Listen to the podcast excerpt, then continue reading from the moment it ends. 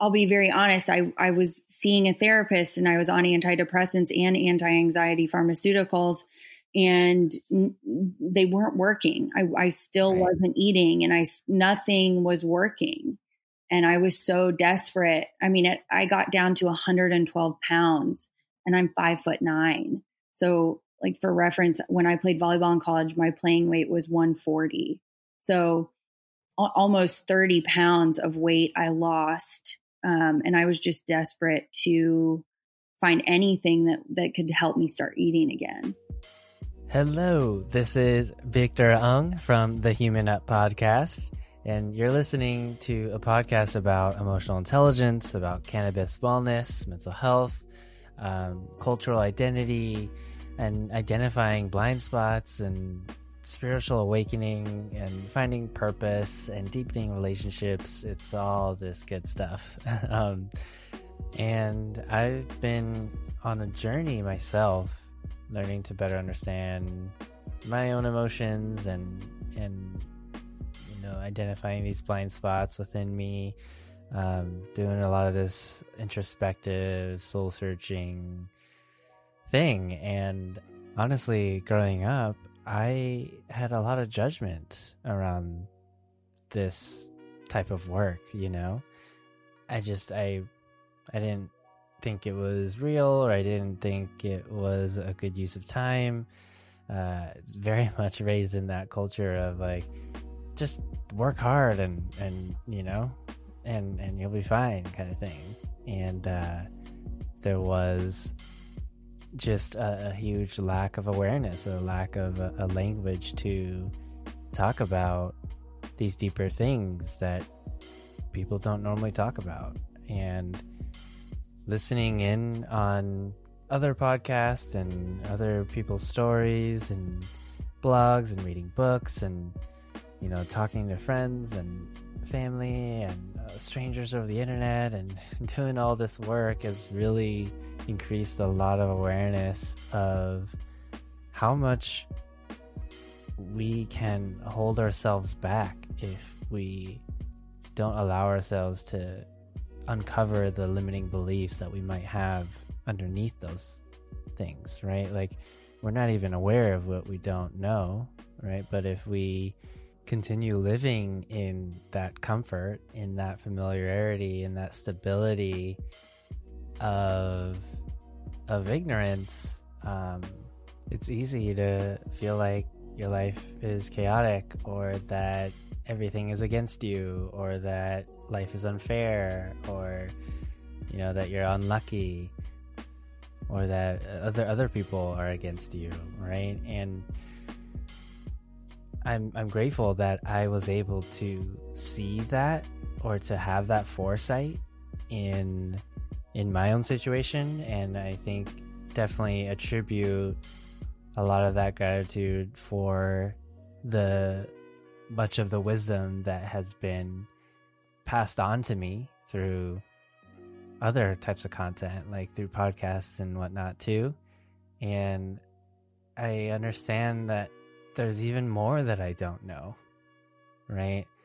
Uh, so I'm very much enjoying building out this podcast to just continue having these types of conversations and exploration around these, you know, many, many facets of life and what we can do to bring that sense of inner peace and content within us so that we can flourish from a more stable foundation within ourselves right? That so that we could be our best selves you know when when most of our basic needs are met. Because i totally recognize that this is a privilege to be you know thinking about all these all these things like self-actualization and like spiritual awakening and all this right? When you are struggling to put food on the table, when you're struggling to uh, figure out where your the, your next paycheck's coming from, or dealing with the anxiety of not having a job or or whatnot. So this podcast is about tapping into all those other stories about burnout, about uh, stress management, um, repressing emotions, and shallow relationships, or uh, just this type of numbness that I think a lot of us might fall trapped to um, unintentionally. You know, when we kind of just let life happen. So this week I have on as a guest Sarah Gardner. Um, I found, can't remember exactly where through social media, um, and really resonated with one of her posts about the chronic emptiness, as she called it, um, that she was feeling. And also for the fact that she is a membership director at the Hemp Industries Association.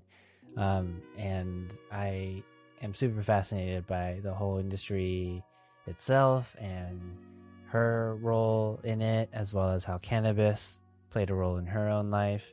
So I'm excited to uh, share this conversation with you. And if, as you're listening, you do find value in it, I would very much love your emotional or monetary support uh, with this podcast. Um, emotionally, you can support by liking, or following, or subscribing to this podcast, as well as sharing this episode to someone who could really benefit or could hear, or who, who really needs to hear this.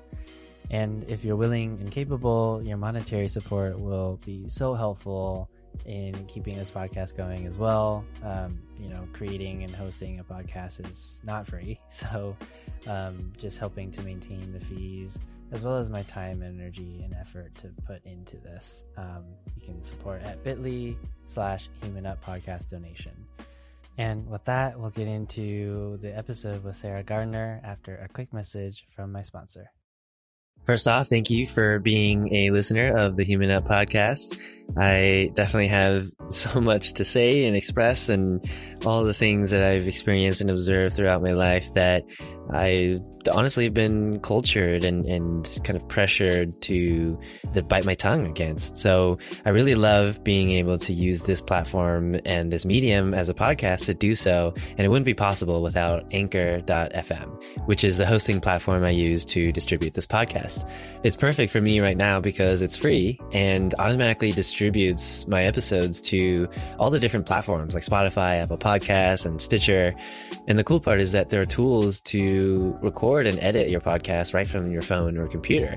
So you don't even need any extra software or services to, to create the podcast. And you can even make money from the podcast with no minimum listenership by recording ads like this. So if you have a message to send and ideas to spread, definitely download the free Anchor app or go to anchor.fm to get started. And who knows, maybe we can collab and create a, a podcast episode together. If you do end up creating one, you should definitely hit me up and, and we can do something there. With that, let's get back to the episode. Just hit record. All right. Thank you, Sarah, for coming on to the podcast. I'm, I'm excited to have you here. Thank you for having me, Victor. I am so thrilled to be here and, and to talk about such a great topic that is very close to my heart. Yeah. Yeah. I, um, the internet is a funny place, you know, when you kind of just run into so many different types of people. So I'm, I'm really curious to really dive into your story here and, um, maybe we can just kind of start with that like how what what are you for those who don't know you what are you kind of working on now and how did you get into this work yeah so currently my professional role is that I am the membership director for the Hemp Industries Association, which is a 501c6 nonprofit trade association that works on behalf of the hemp industry. And we currently have almost 1,500 members. We were founded actually 27 years ago, uh, making us the foremost and premier hemp industry in the United States. And so we largely exist to just promote the success of our members and to progress the industry as a whole uh, from a legal standpoint um, and just making sure that policy is very conducive to our members' success and also just creating a network of of people who can who are willing to help out, you know, and offer their time for other members. Uh, so we've we've really got the brain trust of the hemp industry among our membership, and it's basically my job to connect all of those those people to each other, and then also connect us to outside organizations who can help us progress our initiatives. That's cool. Yeah, um, and so I'm, I'm coming in from definitely a, a, very much an outside perspective from all of that, from the whole industry itself, um, and definitely from a kind of consumer standpoint, sort of on the recreational side as well. Um, and so, you know, I guess that's kind of my disclaimer to say that uh, some of my questions may be a little I don't, I don't want to say dumb, but it will be a little dumb. no, uh, not, at all, not at all. I, I yeah. recognize that this is it's definitely a topic that has been thrust into the spotlight um, mm. light of the 2018 farm bill which made hemp a federally legal crop and now you know the emergence of cbd it feels like you can't go anywhere without seeing it being sold somewhere at this point. I mean, now it's at gas stations and even yeah. I saw a video store that was selling CBD the other day, and I was I had to laugh a bit about it. Wow, really? Like so, a place where you rent DVDs? Yes, which I was like, I video stores still exist. I thought those had all closed. At That's hilarious. We're trying to pivot with the CBD. I think. wow. That wow. Okay. Yeah, no, and and that's a totally thing. Like I, I feel like CBD is almost a new like trend, and it, it like almost to a um, what's the word? Yeah, it's just it's just really hyped, and I feel like people are just throwing it in there just because it's the new thing. It is, it is, and you know, I've it's been hard for me to witness it. Um, I think CBD is a great thing. And the reason that it's so hyped is because it has help. I mean, it works. Bottom line, yeah. it works. It helps countless people with countless varying different medical issues. It's, you know, there, it, it helps so many different people in so many different ways. And I think that's why, you know, its use has exploded so much. But that being said, in an industry where there are no regulations, when something of this nature blows up, so do the bad products and and the product the corner cutting products and and yeah. there I can tell you in light of our lack of regulation something like 85% of the CBD products on shelves contain actually no CBD. Mm. Wow. And and just for any listener who may have bought CBD off of Amazon, you did not buy CBD off of Amazon. You bought off of Amazon. yeah. Wow. Yeah. You should definitely be checking checking your labels.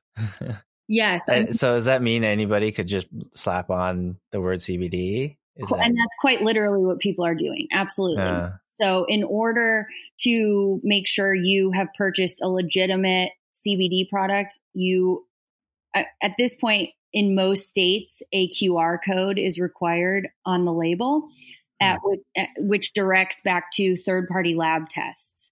And you should never consume a CBD product until you have an opportunity to look over that third party lab test. And the reason behind that is hemp is a bioaccumulator.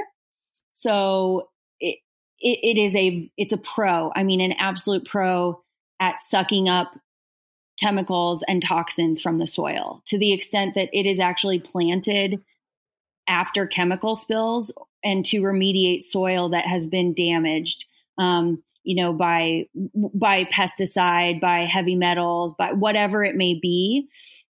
Hemp is planted in those places to remediate the soil. And so when you're growing hemp for a consumable product like CBD whatever that hemp is growing in in the soil, it is picking that up. So your mm-hmm. third party lab tests need to show um, lead, heavy metals, mycotoxins, pesticides. Um, I, I, can go so far as to say the last CBD company I worked for even tested for glyphosate.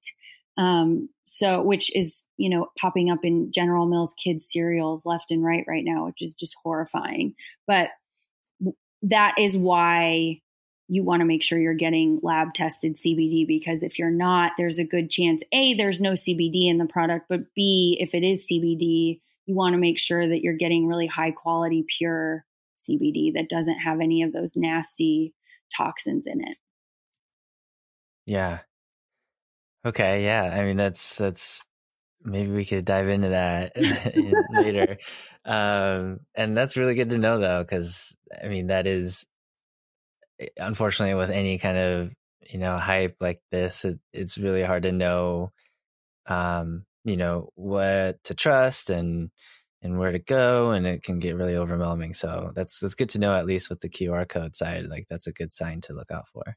Yes. And I and I just like explaining why because you know as a consumer if someone tells me don't buy that product unless it has third party test results I'm going to ignore that unless I know why. Like what yeah. what would actually motivate me to seek out those third party test results? Oh, it is bad for my health. Okay, then maybe I will actually do that. yeah. yeah. Cool.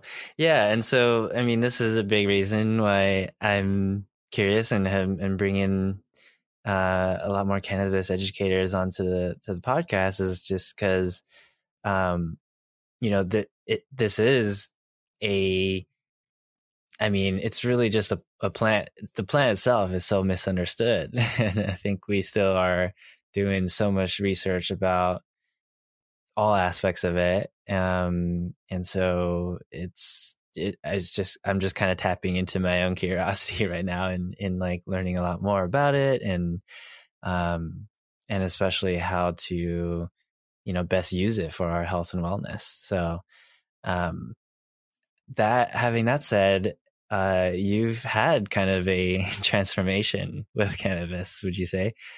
I I would, yes. I in 2017 I um, I sort of hit rock bottom and my depression manifested in the form of a, a, really debilitating eating disorder.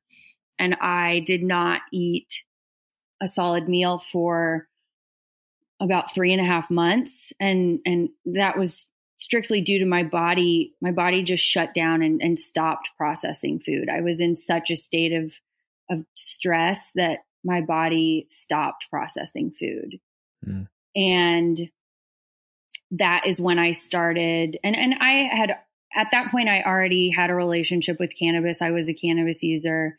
Um but at that point I started dabbing, which that's very high THC concentrate. So anywhere between like 70 and 90% THC. It's a much different experience than smoking flower, as you might imagine and um, you know the flower due to what to my tolerance or you know whatever at that point the flower was no longer really sparking my appetite and so i turned to the concentrates and that helped and it brought my appetite back and it helped me gain weight back and so yeah i have definitely experienced firsthand the therapeutic effects of cannabis. Uh, and just from being in the industry for the last three years, I have also witnessed it in so many other people that I mm-hmm. absolutely view cannabis as a medicine. Yeah. Yeah. A, a medicine that requires a lot of um, yeah, just education and and sort of intentional use.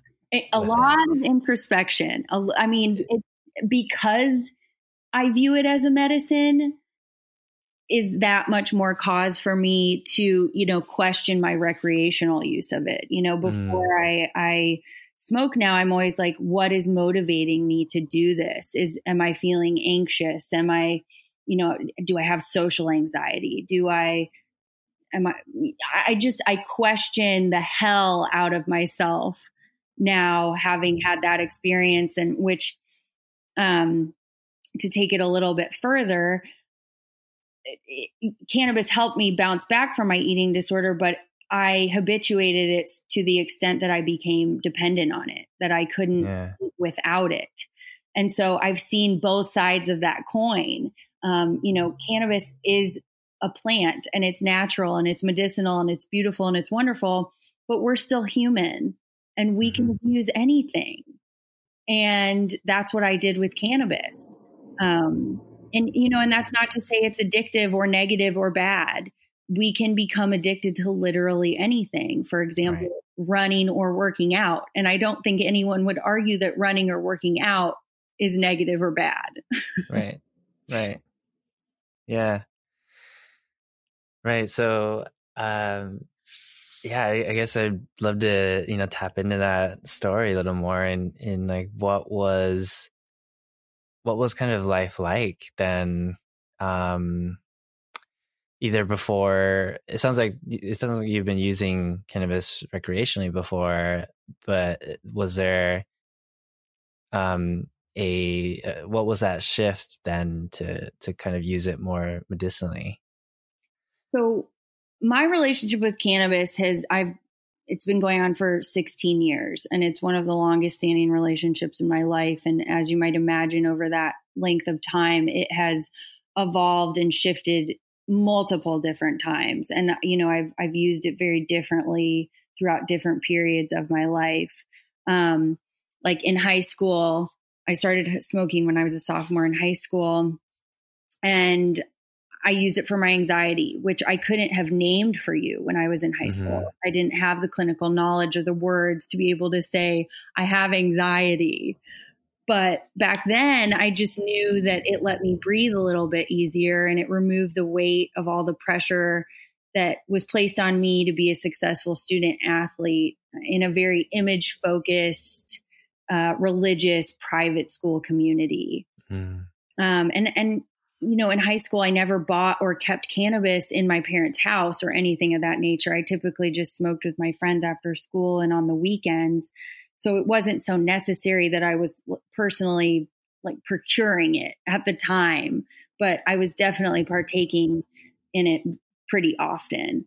Um, so in high school, I would say, you know, I used it medicinally f- from an anxiety standpoint. Um, and then I never, I honestly, I, I took a number of years off of smoking because I played volleyball in college and I was so afraid of getting drug tested that I yeah. Sort of stopped. Um, and then I didn't start smoking again until 2013. Um, I moved to Nashville to go to grad school and I started dating somebody who smoked daily and, and through him it became a part of my life again. Um, and then while I was with him was when I first started buying my own cannabis, which was such a revelation to me that I was just like, oh my gosh, I, you know, this, it's not legal, but I have access to this. and yeah. it opened a whole new world to me. Um, to be able to buy my own and smoke, you know, from the comfort of my home. Um, it just, yeah, it was, it became a totally different experience for me at that point. Um, and then in 2017 is when I really, you know, started using it therapeutically for the eating mm-hmm. disorder. Um, because, you know, I'll be very honest, I, I was seeing a therapist and I was on antidepressants and anti anxiety pharmaceuticals, and n- they weren't working. I, I still right. wasn't eating and I, nothing was working and I was so desperate. I mean, it, I got down to 112 pounds and I'm five foot nine. So, like for reference, when I played volleyball in college, my playing weight was 140. So, almost 30 pounds of weight I lost. Um, and I was just desperate to find anything that, that could help me start eating again. Right. Yeah. And it's, it, it is kind of amazing that this you know plant has so many different you know positive effects from it like in, in various ways for our for our physical and emotional health like in terms of being able to you know relax ourselves. And when you said it's it was a, a treatment for anxiety and then also to boost your appetite so that you can eat it's like it's almost little too magical in, in, a lot of ways. Um, there was a point when, and I explained it this way to a person. I said, if I want to eat, I smoke. If I don't want to eat, I smoke. If I want to go to bed, I smoke. But if I want to wake up, I smoke. It, yeah. I mean, it really became this like panacea, which is, I think, you know, where the dangers of becoming habituated to something. Right. why? Because you can literally use it for anything. Right right. And and that's where i want to like you know be cautious of saying like you know of course there's so many great benefits to it but but we uh, you know like in anything we can't be dependent on on it regardless of how helpful it is right? Like um yeah it just can become a, a big habit that would be hard to break as well. So I guess what I wanted to ask about before was when you mentioned that you stopped using it in college. Um, what was what was that kind of like then? Like, did you experience, you know, anxiety or any kind of, um, you know, struggle and appetite as well? I was a D1 volleyball player. So I, I mean, I very honestly, when you're working out that much, y- you have an appetite all the time. Yeah.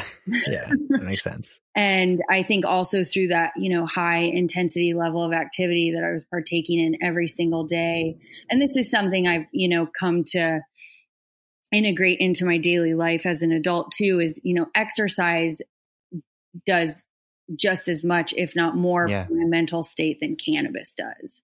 I mm-hmm. mean, so really in college, it was sort of a perfect environment in which I, you know, I, at no point did I feel like I was missing out on anything. Yeah. I never missed it. I was never like, oh, I, I, you know, I wish I had the opportunity to do this because if I wanted to, I could have. Like I played volleyball. The NCAA was not drug testing Stanford volleyball players. you know, they're pretty yeah. low on their priority list. But yeah, it um I never physically, you know, I was in I was in a really good place in college. Yeah. Yeah, right. So that that was gonna be a nice segue into the other part of the question was sounds like physically then was good and but based on kind of your what you've been sharing on social media uh emotionally it wasn't as much. You want, would you like to kind of go into that? Um, college emotionally was was fine for me. It was really post college when things um, took a turn, and I, you know, I really truly attribute that to the fact that I I was a journalism major, and I am I'm an intensely creative person, um, and I graduated from college and I took a job with IBM mm. selling analytics. Um, so, right from, and you know, that's, I can chalk that up to a lot of different things, but effectively, you know, what we prioritize in our culture and society is jobs that make you money. Right. And I was very much just following a path and and you know I'm very privileged. I come from a very privileged community where I know a lot. I, my parents have a lot of connections, and we have a lot of connections, and we all know how that all works out. And and so I ended up with a job at IBM, you know, as a journalism major, a creative journalism major, um, and I and I was hugely successful there. I mean, that's not to say that it wasn't a good fit for IBM. Um, I, I did very well, and I made them a lot of money at the expense of my own well-being um yeah. because even though i was making a ton of money you know i was i was 23 years old making mid six figures and i was just miserable. And and there was you know from, from the outside looking in there was absolutely no reason for that. Mm-hmm. um but you know i now know about myself that that for me my work is my purpose and and my purpose and my driving force. Um, you know, I'm I'm not I'm not a person who's ever been interested in in having a family. And so really where all that energy for me goes is my work. And having aligned work I've found is is the most critical thing for me in my entire life. I have to feel a sense of purpose. I have to feel a sense of value and contribution towards something bigger than myself. And when you're selling tech to billion, multi billion dollar companies, there is no opportunity for that. Right, right. so, yeah. I, I resonate a lot with that, you know, maybe not in mid six figures. And I'm like, dang, that's, I, I want some of that. No, but, uh, no, but, uh, but I, I also came from the technology industry as well as a consultant.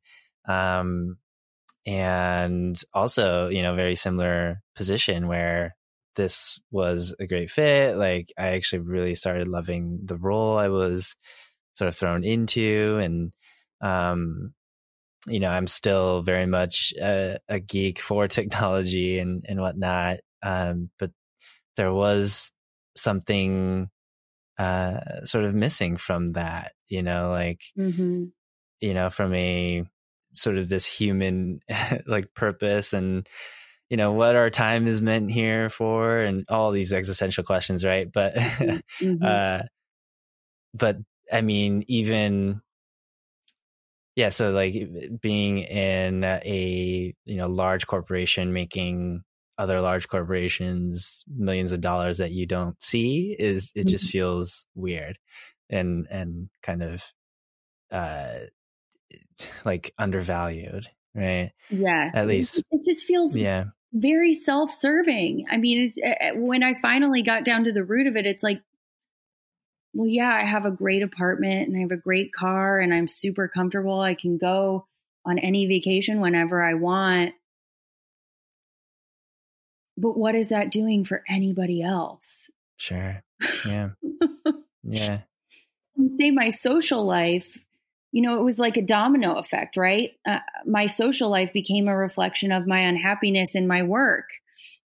And you know, because I didn't have a very strong sense of self through my work, I I became very committed to fitting in outside of work and just mm. surrounded myself with people that I didn't have anything in common with, much like I was doing with my job. There was just mm. no alignment whatsoever. But I mean, alignment was not a word in my vocabulary at this time. Right, right.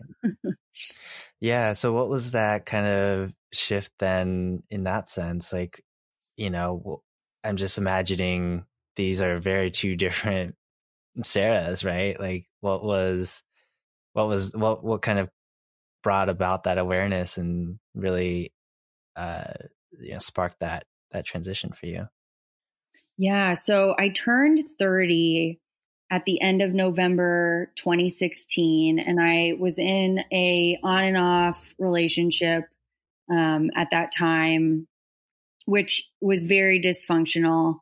Um, I'm still friends with said person, but I mean, as a as a couple, that was just horrible.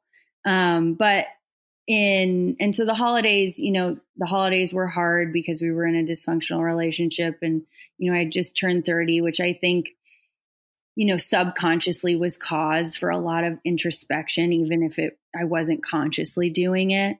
And then in January of 2017, that relationship ended and it just completely threw me into a tailspin um, because I recognized that you know I I was the common denominator in all of these things that felt bad in my life.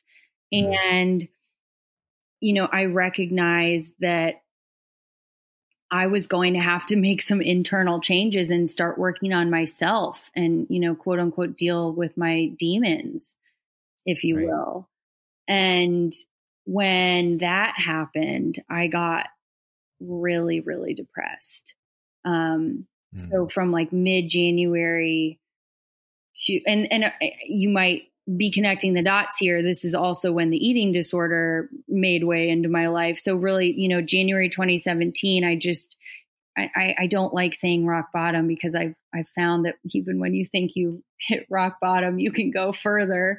but I I had reached this really really low point um, in January 2017, and I just allowed myself to cease being a functional person. I mean, like I stopped eating.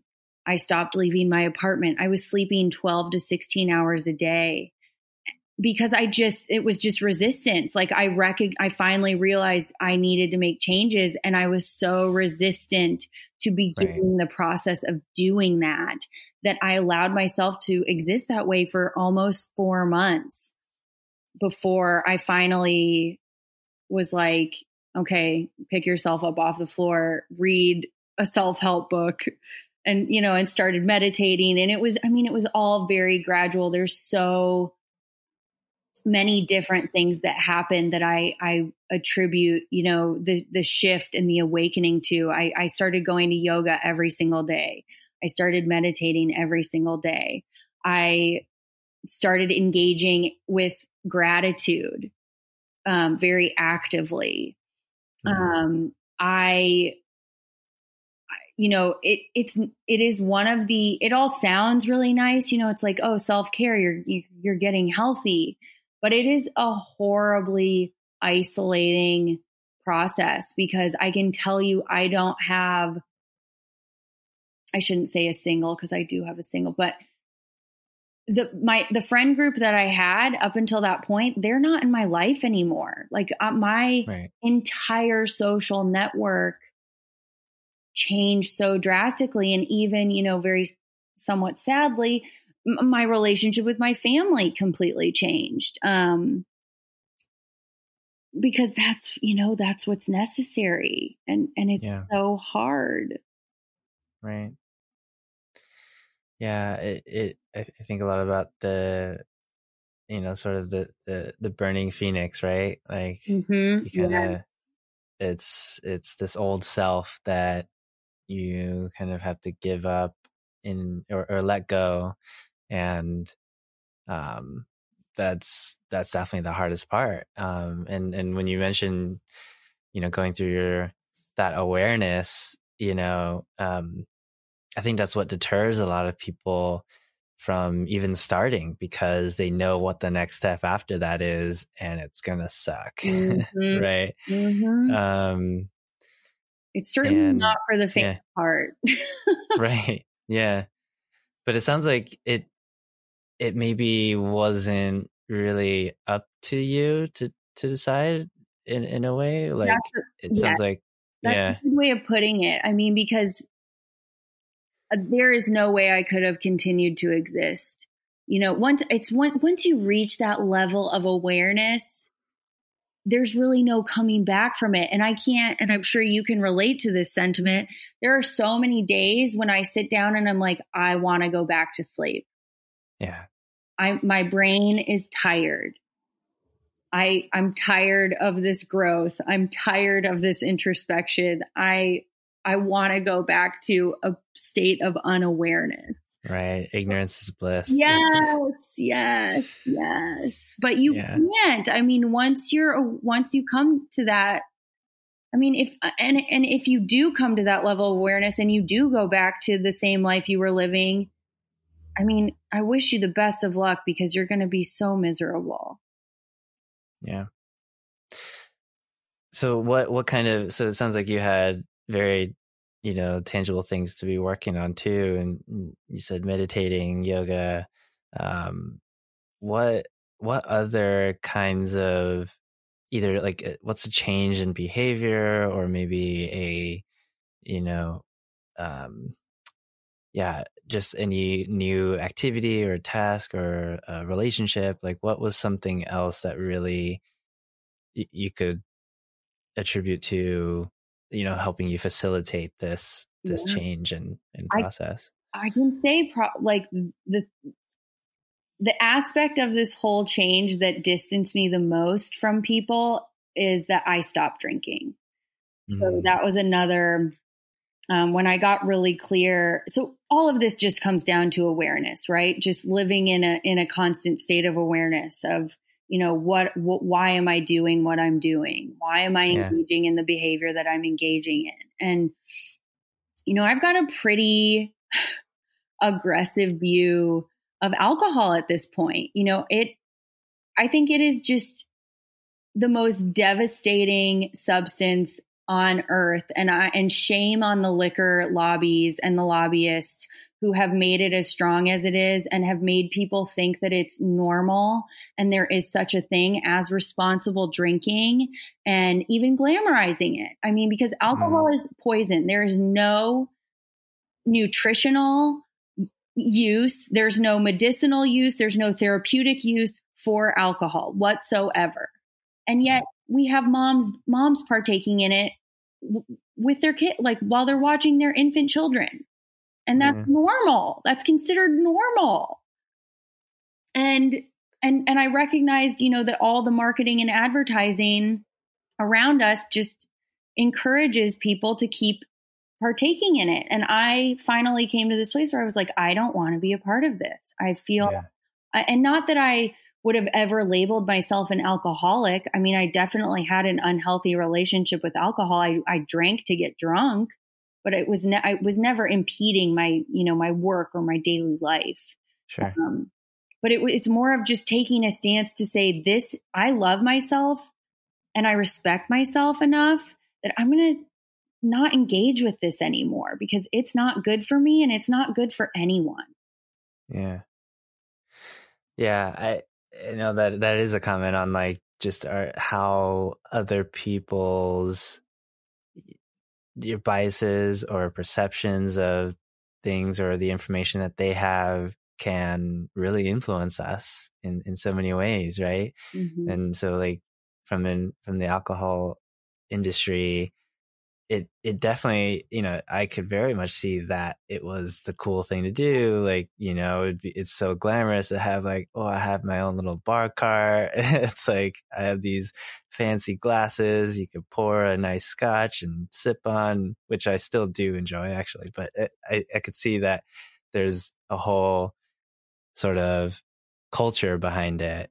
Um, yeah. Whereas, whereas, and then on the opposite side, where cannabis has has a huge negative culture or stigma to it, where um, even though it does have all the you know medicinal mm-hmm. and um, you know like even pain relieving uh, benefits, and it was just so suppressed, and so you know now shifting gears here, like it, it for for you being in the industry, I think there's a lot of education and advocacy that has to happen within that. Um, yeah, I guess now I'm curious where your role is in the industry itself and, and how you can kind of, you know, play a role in like shifting this sort of mindset that people have. Yeah. And, you know, I don't want to sound like a pessimist when I say this stuff or a conspiracy theorist or anything of that nature, but working for a trade association um, and sort of getting to peel back the, the lid on the political landscape as it pertains to lobbying has been a little bit horrifying, to be very honest with you. Mm. Um, because I can tell you, you know, the reason, and and I grew up in a home where it, it was very much if it's legal, it's okay. If it's illegal, it's not okay which is so backwards when it comes to cannabis and alcohol. I mean, it's completely backwards. Right. right. Um, but the reason that this is the general opinion is because the alcohol lobby has been pushing that and because not not just the alcohol lobby but the cotton lobby and the pharmaceutical lobby and everyone who stands to lose something from cannabis succeeding in the American mm. economy. And they have not millions, but billions of dollars to throw at this cause, right? Yeah. So, I mean, realistically, that is what we're up against.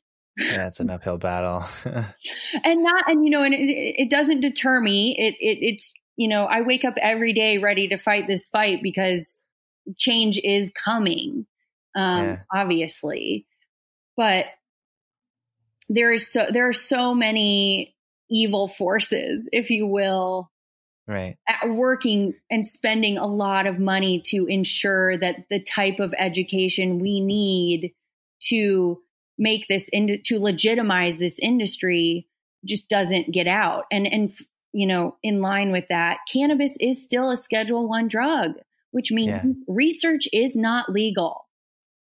So how are we ever going to progress our our initiatives if we can't actually do legitimate research on this plant? That's the question. And so and that's the argument too. I mean that's the argument of everyone who opposes cannabis. They say well there's no research. There's no research. Well the reason there's no research is because we literally cannot do research. And the research we can right. do is deemed as not legitimate enough. Yeah yeah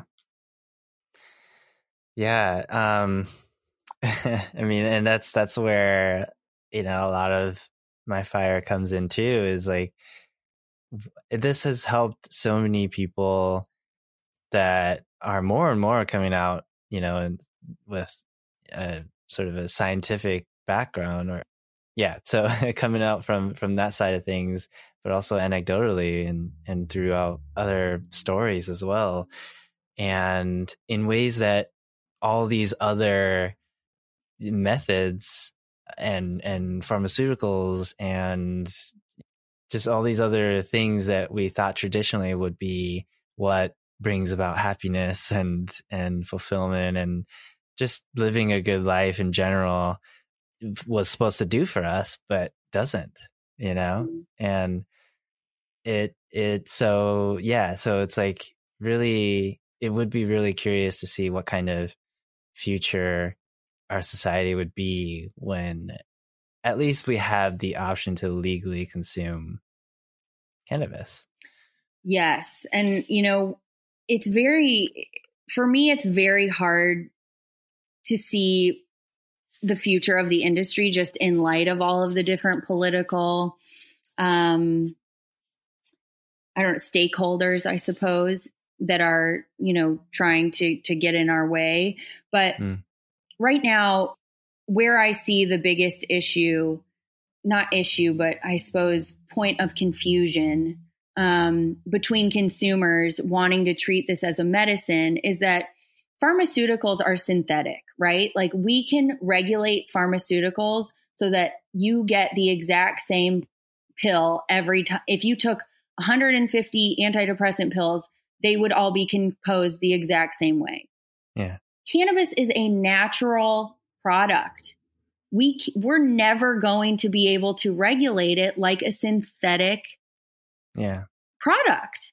And so I always have to laugh when I see these really silly cannabis dosing guides because anyone who's ever used cannabis in a group of friends knows that the exact same strain of cannabis affects five people completely differently.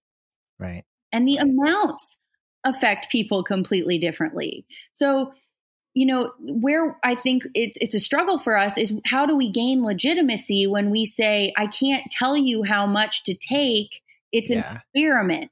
Like you really exactly. have to experiment with it to figure out what strain, what serving, what, you know, when you take it is best for you. Cause no one is ever going to be able to give you a dosing guide mm-hmm.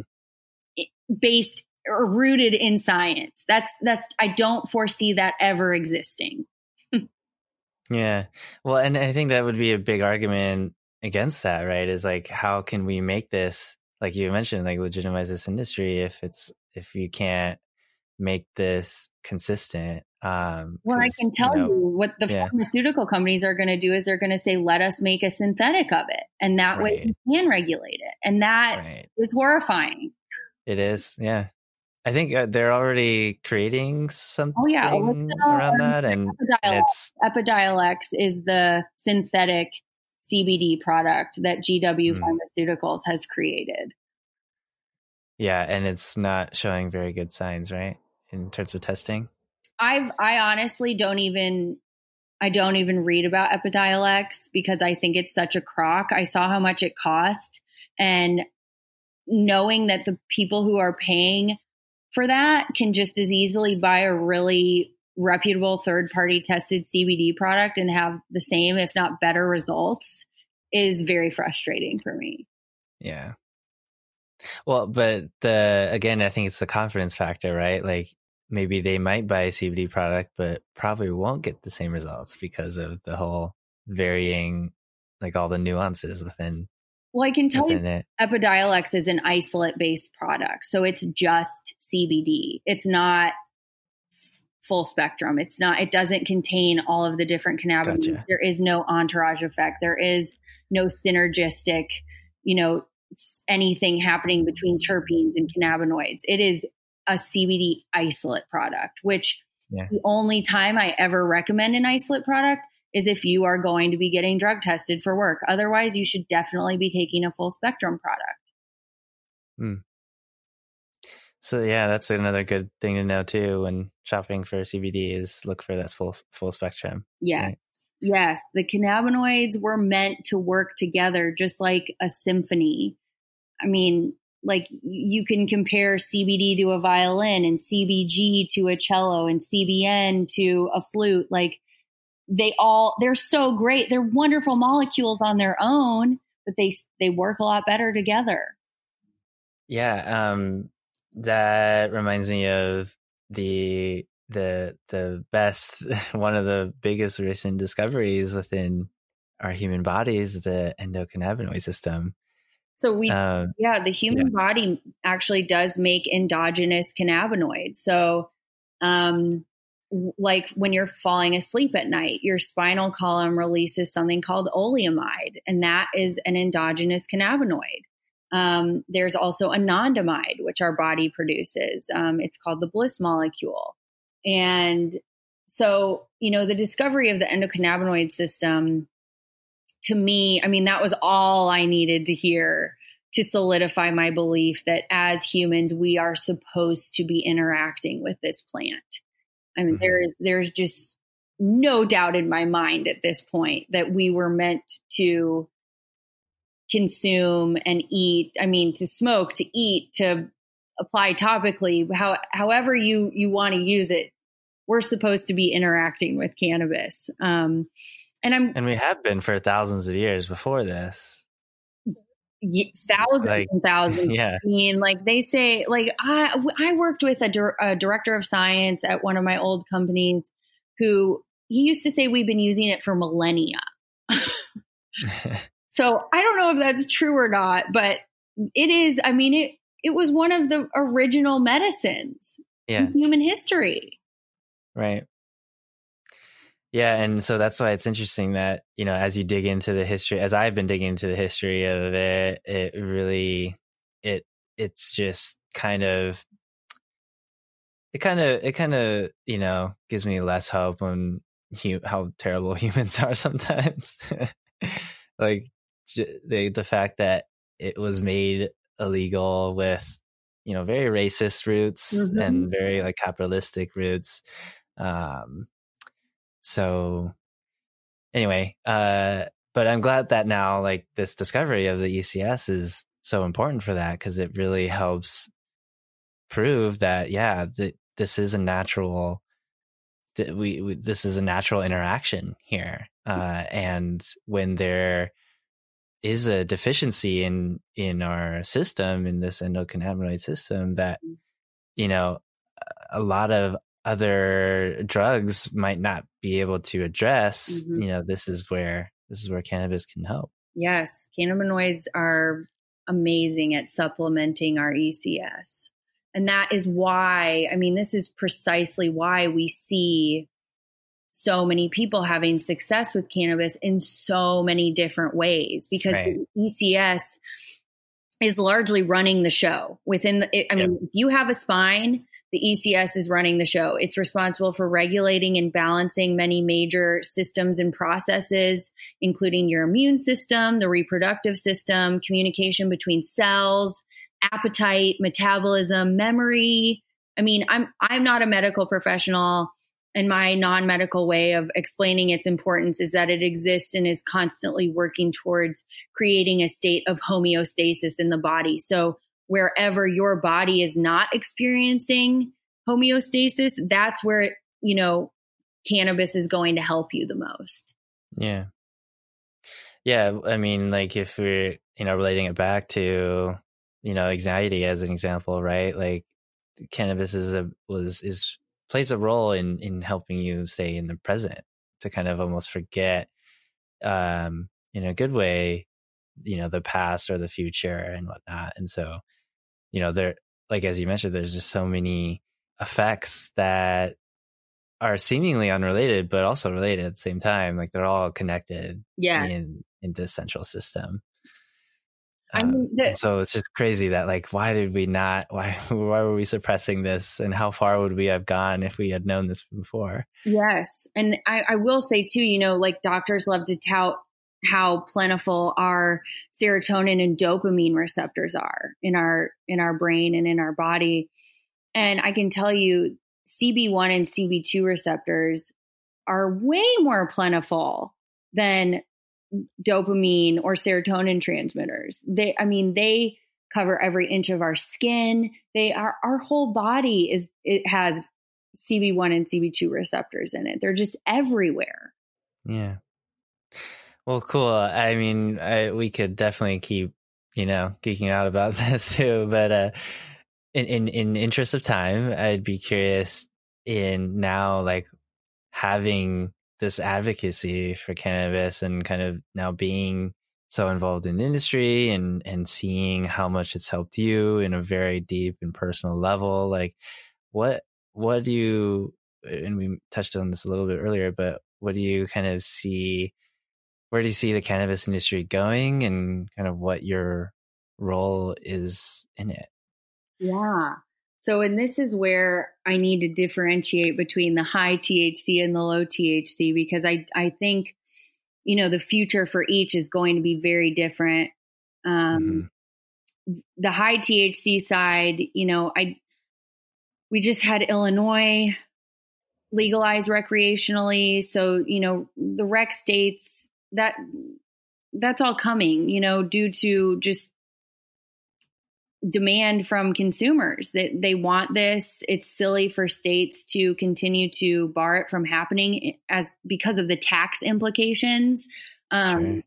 So I do, you know, I I do see it's such a bipartisan issue that I don't see the high THC side of the industry um, going anywhere. I definitely think, obviously, like greater regulation is going to be imposed and ta- more taxes will be imposed. Um, but I don't see it going anywhere just because of the the mainstream support that it's received at this point. Um, the low THC side, so more on like the hemp side of of the coin, it's I I really don't know. We are we are at a very very critical pivotal time in our industry because 2019 was only the first year that hemp was recognized as a federally legal agricultural crop. So hmm. this is a brand new baby industry. And yeah. we are experiencing all of the growing pains of a brand new industry. So, you know, for example, everybody grew CBD uh, in 2019 because the infrastructure to grow fiber and grain varietals, like once you grow it, there's nowhere for you to send it to be processed in the United States right now. That just, it doesn't exist because this industry hasn't existed. But there are CBD processing facilities. So everybody grew CBD flower or CBD hemp, low, low THC CBD hemp um, in 2019. And there was a huge oversupply, as you might imagine. So um, I can say I'm thrilled because the infrastructure is going up right now. I mean, I know there are grain and fiber facilities being built all over the country, but it's it's a process, you know. It's it's right. a huge process and it's going to take some time and it's also a very weird you know, there are people who don't want to jump into the processing game because because there's no processing, people aren't growing that kind of hemp. So you're going to get a like you know 200 million dollars to open up a processing facility and not then not have anything to process for the first year. So it's just, I'm feeling all of these growing pains of this industry, which is, you know, why the HIA exists is, you know, how do we, how do we connect all of the appropriate people to each other to make sure that we are scaling this industry in a way that makes sense and isn't going to end up hurting the farmers at the end of the day. You know, we don't want our farmers to be left with their entire crop and nobody to sell it to, which is largely what happened in 2019. So, yeah.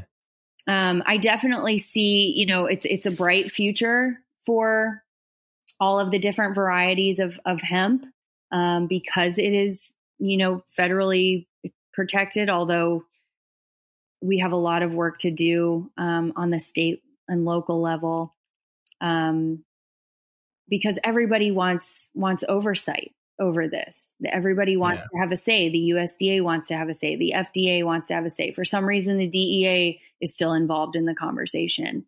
Um, and and and then the local the local governing bodies also want to have oversight. So it's you know we've got a lot of work ahead of us, but I, you know, and I'm I'm very grateful for the ability to to work in my capacity with the HIA um, on behalf of this industry because and here's you know another little fun fact which is really this has become my driving force more so than the therapeutic and medicinal side of things is cannabis sequesters carbon from the air.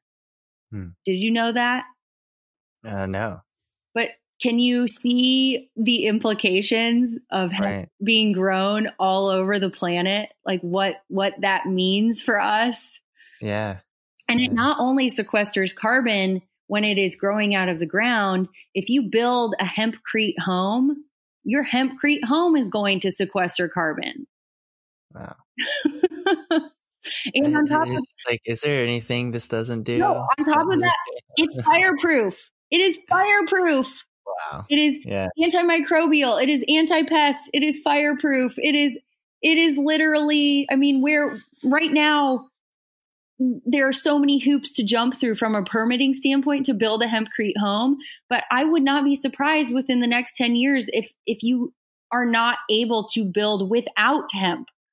Huh. Yeah. Because of it, I mean it is just the most it's so far superior to anything that we have on the planet right now. That's that's pretty cool. That's yeah. pretty cool. Yeah. So so I just want hemp to proliferate because it very literally has the ability to not only heal humans but to heal our planet. Yeah. Wow. Um okay, so that does sound like the, at least especially for the hemp industry that you're you're gonna be around for a while. that there's gonna be a lot of very applicable and and uh, uses for for it in so many ways. Absolutely, um, absolutely, and and something that's already been being used for in in so many ways. So I'm I'm excited to see where what all the new applications of it would be. Um, and it sounds like so HIA is uh, is kind of the amplifier of you know people working in hemp right? Is that kind of a good summarization? Yeah so up to this point so you know we were founded 27 years ago and in that 27 years we have sued the DEA four times because the DEA wanted hemp to be included as a controlled substance just like high THC cannabis. And we have we existed you know long before all of the the general hype around this plant existed and so we sued the DEA and we won three and a half times, which is really the reason that the industry even exists today. Not, you know, not to say, oh, look at us, we did this, but from a legal standpoint, without the DEA being sued, the hemp industry would not be separate from the cannabis industry right now. Mm. So we, you know, I think, you know, I'm immensely proud of, of our history, but we we definitely it's time for us to pivot and and start shaping policy for the future of the industry um yeah. and, and all of the different facets of of that industry. Wow. Okay.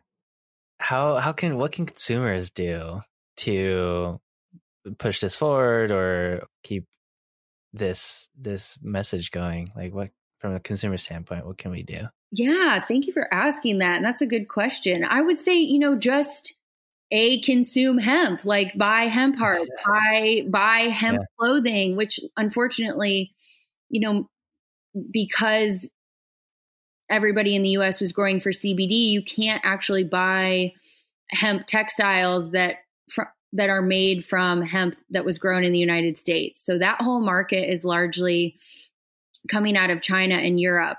Um, while the USA works to get online with all of that processing equipment. But you know, just buy. Um, there, are, I should say, there are plenty of U.S. based hemp clothing companies, but they are sourcing from other countries at this point. Um, so buy hemp clothes, buy hemp food, buy, you know, just support, buy, buy CBD, support, um, you know, companies that exist within the industry and, and really, you know, try to self educate as much as possible, you know, seek out this education.